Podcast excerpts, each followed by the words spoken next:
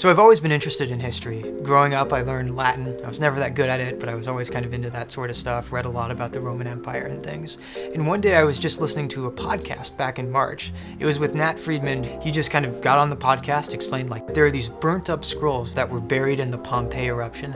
No one knows how to read them but some professors have created CT scans of these scrolls and they uploaded the data on the internet as a competition to see who could find writing inside of these scrolls. And when I heard that, I was just immediately like, oh my goodness, this is such a cool project.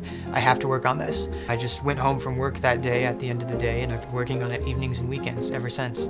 I run most of the things from my laptop. It's just a normal MacBook, don't worry. But then I've just got like five surplus computers in here. Um, this is what I do most of my work from. The Raikes School and just the University of Nebraska as a whole has provided a great educational background where I can then, you know, take these skills that I've learned and apply them to problems like this.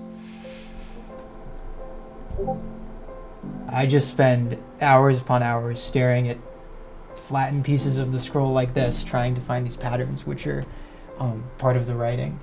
At the start of the challenge, we had not been able to find any writing at all within these scrolls. There are hundreds of these scrolls that are from the mansion.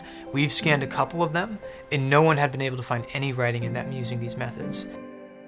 Late one Saturday night, I was sitting at a party at a friend's house in Omaha, and I get a text from another person on the challenge team, and he says, Hey, I've just uploaded this new kind of piece of the of the scroll, you should take a look at it. I remotely access my computer, I type into it like, please run the algorithm on this new piece of scroll. And then I just kind of started. I pull out my phone again, just nonchalantly, like, hey, I wonder how that went. And there are three Greek letters on the screen, letters I'd never seen before it was um, really cool because it's like, oh my goodness, like we actually detected new writing in the scrolls using AI.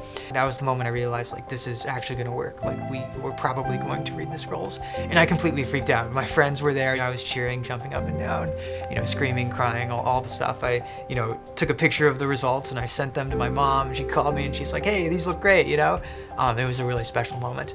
Yeah, so this is the the word that I actually found. It's right here. It's the word porphyros uh, which translates to purple. Uh, it's the first word we found in the scrolls. It was reviewed by a committee of kind of Greek scholars, but it's the word purple. And I'm glad it's not the word in or the or and that we found first. We actually found uh, a word that has meaning. This would not be possible without modern AI and modern scanning te- techniques. People have wanted to read these books for hundreds of years, um, and this seems like the only way that's where it's really possible to do that.